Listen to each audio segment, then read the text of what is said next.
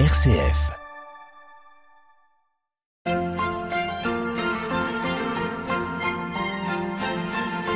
La balade à l'épine, Gérald de Gaillet.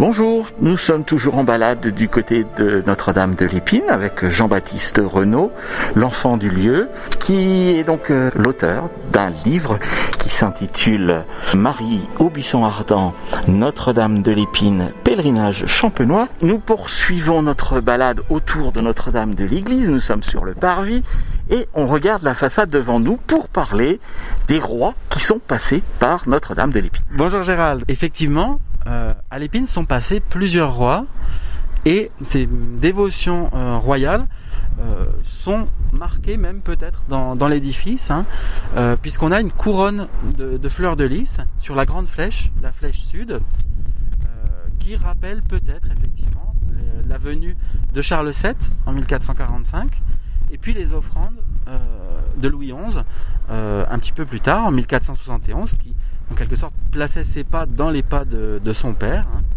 Euh, même si leur rapport n'était pas euh, excellent. Euh, il, euh, il faisait vivre cette dévotion familiale, euh, bien sûr, à- dans les grands sanctuaires euh, Mario.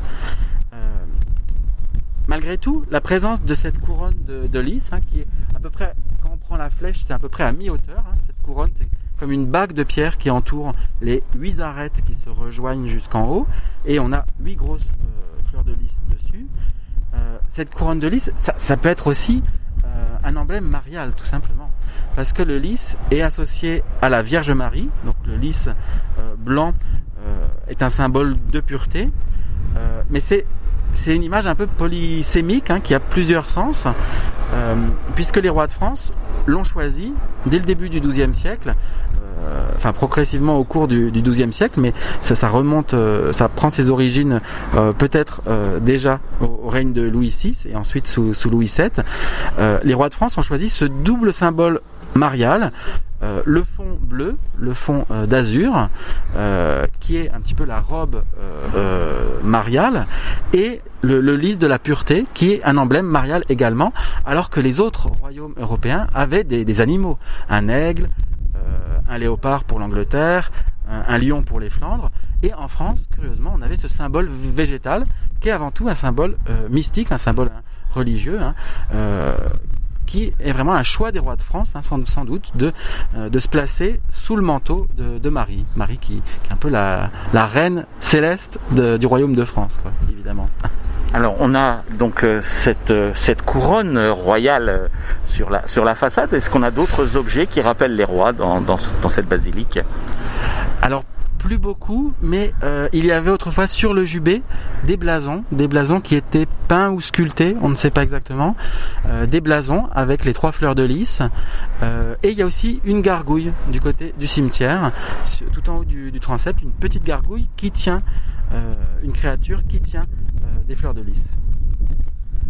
Et on a aussi un vitrail.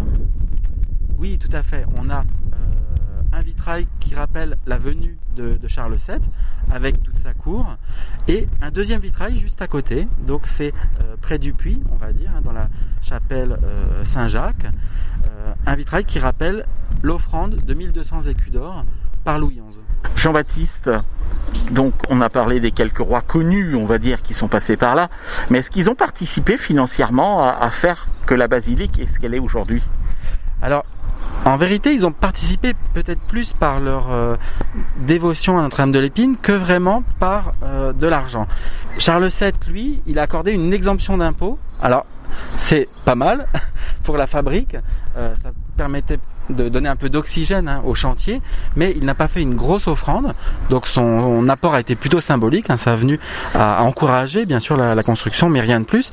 Louis XI, lui, par contre, oui, c'est vrai qu'il a donné une somme importante, euh, 1200 écus d'or, mais cette donation a fait l'objet d'une d'une contestation par le curé qui voulait euh, utiliser cet argent pour doter euh, la cure et non pas euh, payer euh, des frais du, chantier. Donc il s'en est suivi un procès assez, dur hein, avec les habitants euh, qui ont dû finalement rembourser cet argent qui avait été investi dans la construction de la façade, probablement, hein, Et donc finalement, l'offrande royale a été donnée, mais finalement, il a fallu la rembourser. Donc, ça n'a pas beaucoup aidé la construction.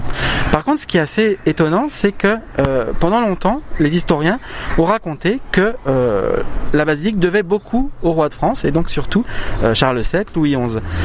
C'est un petit peu exagéré quand même. En fait, l'origine de cette légende historique, ce sont les minimes au XVIIe siècle, lorsqu'ils s'installent.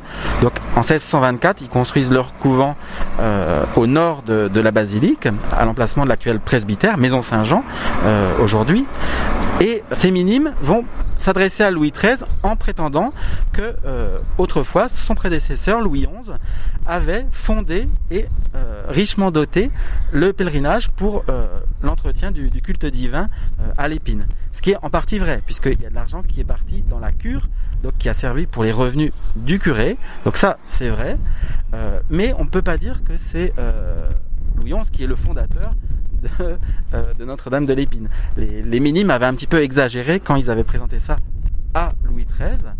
Euh, et finalement, après euh, cette version développée par les minimes, plusieurs auteurs comme Bogier et encore au 19e siècle, Bogier c'est début 18, 18e siècle, plusieurs auteurs ont prétendu qu'effectivement Louis XI avait richement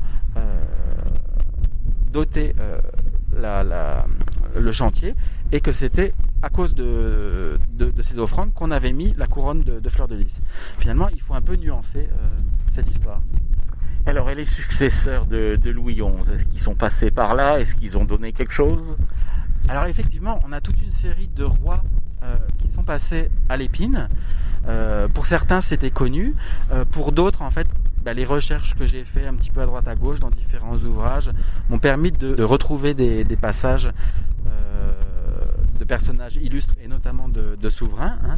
Euh, on a notamment euh, François II et Marie Stuart qui sont passés euh, en 1559 après le sacre de François II. François II qui est un roi qui règne pas très longtemps, hein, une, année. Et après le sacre, il se rendait à Bar-le-Duc puisque Marie Stuart, par sa mère, Marie de Guise, était apparentée à la famille de, Lorraine et au duc de Guise. Donc ils se sont rendus à Bar-le-Duc. Un petit peu plus tard, il y a Catherine de Médicis euh, qui raconte dans une lettre euh, qu'elle est venue entendre la messe à Notre-Dame de l'Épine. Donc c'est en 1585 et euh, donc elle résidait, je pense, du côté de, dans, les mêmes années, elle a, résidé aussi du côté de à Épernay, à Épernay et elle raconte en fait qu'elle a fait une entrevue avec le duc de Guise, donc qui était quand même un petit peu le- l'ennemi de, euh, de, de son fils euh, Henri III. hein. Euh, mais bon, voilà, il y avait des, entrevues et ils se sont rencontrés en plein champ, donc peut-être entre Chalon et, et l'Épine, on ne sait pas exactement. Ils se sont rencontrés euh, lorsque Catherine de Médicis revenait de, de la messe. Après, il y a encore euh, Henri III, qui est venu sans doute peut-être plusieurs fois. Euh, on sait en 1582 qu'il a et qu'il a déclaré qu'il avait l'intention de se rendre à l'épine, donc il est sans doute venu. On sait ça par un ambassadeur euh, anglais. Euh, et puis, euh, un peu plus tard, on a la mention par un des premiers journaux français, qui est le, Mercure de France. hein. On a la mention du passage de Louis XIV, mais là, pas de, pas de détails. On sait pas il est passé, il est passé, mais il n'est pas vraiment venu exprès en pèlerinage. Voilà. Plusieurs de ces passages, en fait, sont un petit peu occasionnels, comme l'on se rendait en Lorraine, notamment. Euh, on s'est arrêté à l'épine. On a fait non pas un crochet, hein, puisqu'on était sur une des routes euh, permettant de conduire vers l'est, vers, euh, la Lorraine. Il y a aussi quelque chose que j'ai trouvé récemment et qui n'est pas dans le livre, qui n'est pas dans le livre parce que je viens seulement de le trouver. C'est un capitaine des gardes de, de Louis XIII qui écrit à Richelieu, qui s'enquiert de, ses problèmes de santé, son estomac, comment ça va, etc. Et euh, qui lui promet qu'il va prier pour lui, qu'il va prier pour son éminence à Notre-Dame de l'Épine. Donc parfois, euh, Notre-Dame de l'Épine protège certes la royauté, mais aussi les premiers ministres. Ça peut, euh, ça peut arriver. On poursuit avec les rois, les empereurs, les régents, les princesses? Oui, tout à fait. Alors, c'est vrai que ça peut paraître un peu anecdotique, mais c'est intéressant de voir euh, que l'épine a eu encore euh, la visite d'autres euh, grands personnages. hein. Au XVIIIe siècle, il y a notamment deux princesses. Il y a l'épouse du fils du régent, donc le régent Philippe d'Orléans, avait un fils lui aussi euh, devenu duc d'Orléans, et euh, qui en 1724 rencontre son épouse à Notre-Dame de l'Épine. Donc tout simplement parce qu'en venant grosso modo de, l'Allemagne du Sud, hein, c'était une princesse de la famille princière de Bade, c'était un lieu de rendez-vous pratique et en même temps c'était pas une ville donc c'était une sorte de terrain non pas neutre mais en tout cas un lieu de rendez-vous avec une grande église et euh, ensuite, le mariage a été célébré à Sari, donc pas à la cathédrale de Chalon, mais euh, à Sari, donc puisqu'on résidait dans la meilleure maison des environs, qui était le, château de l'évêque à Sari. Euh, et quatre ans après, bah, il se produit à peu près la même chose. Hein. Cette fois-ci, c'est un cousin, un hein, cousin de, des Orléans. C'est le duc de Bourbon, hein, qui est de la famille de, des Bourbons-Condé, et qui a été premier ministre, qui a été premier ministre donc après, après Philippe d'Orléans enfin après la région de, Philippe d'Orléans, qui lui, par contre, envoie sa mère pour euh, accueillir sa future épouse, Charlotte de Hesse-Rheinfels, euh, donc en 1728. Et là, pareil, ensuite, après cette, entrevue à l'épine et cette rencontre de la future belle-mère avec sa, future euh, bru, ensuite, c'est le mariage qui est célébré à Sari. Après, les derniers souverains qui sont passés à l'épine, c'est au 19e siècle. Il y a Napoléon, donc on sait qu'il est passé en, 1812, donc on n'a pas beaucoup de, détails hein, sur, sur sa venue. Euh, on a euh, la venue de Charles X en 1827, qui est euh, intéressante parce que peu après, il a offert un tableau à, Notre-Dame de l'Épine, qui est encore présent, qui est ce grand tableau qui représente l'Assomption, qui est dans la, chapelle axiale, qui est une copie de l'Assomption peinte par Nicolas Poussin, qui est actuellement conservée au Louvre. Et puis, euh, il était accompagné de la fille de Louis XVI, qui était un peu euh, une figure un petit peu, euh, oui, tutélaire de l'ancien régime, hein. la duchesse d'Angoulême, hein, Marie-Thérèse, qui était la, voilà, la fille de, Louis XVI et, Marie-Antoinette, qui est venue à l'épine. Alors, il faut dire qu'elle était déjà passée, en fait. Elle était déjà passée, mais elle a peut-être même pas vu la basilique, parce que, tout simplement parce qu'il y a un carrosse, un certain carrosse, une berline, une grosse berline, un peu trop grosse d'ailleurs, qui est passé à l'épine euh, en 1791. C'était le roi Louis XVI en fuite qui est passé bien sûr par cette route, hein, qui était vraiment la route, la route de l'Est, pour aller de l'Argonne vers ensuite euh, le nord de la Meuse actuelle, hein, vers, vers Montmédy. Euh, donc la route qui finalement pour lui s'est arrêtée à, Varennes, eh bien à l'aller il est passé à l'épine et au retour aussi. Au retour aussi, et d'ailleurs les gardes nationaux euh, qui l'accompagnaient étaient euh, accompagnés de gens un peu excités qui ont cassé des vitraux, qui ont cassé quelques vitraux au retour de, la berline royale lorsque le roi est repassé une deuxième fois euh, à Chalon. Il y, a, des passages obligés alors oui, tout à fait. C'est vrai que comme on est sur une route, l'épine est un sanctuaire un, petit peu des, routes. Hein. Il y a beaucoup de pèlerins qui ont été des pèlerins occasionnels.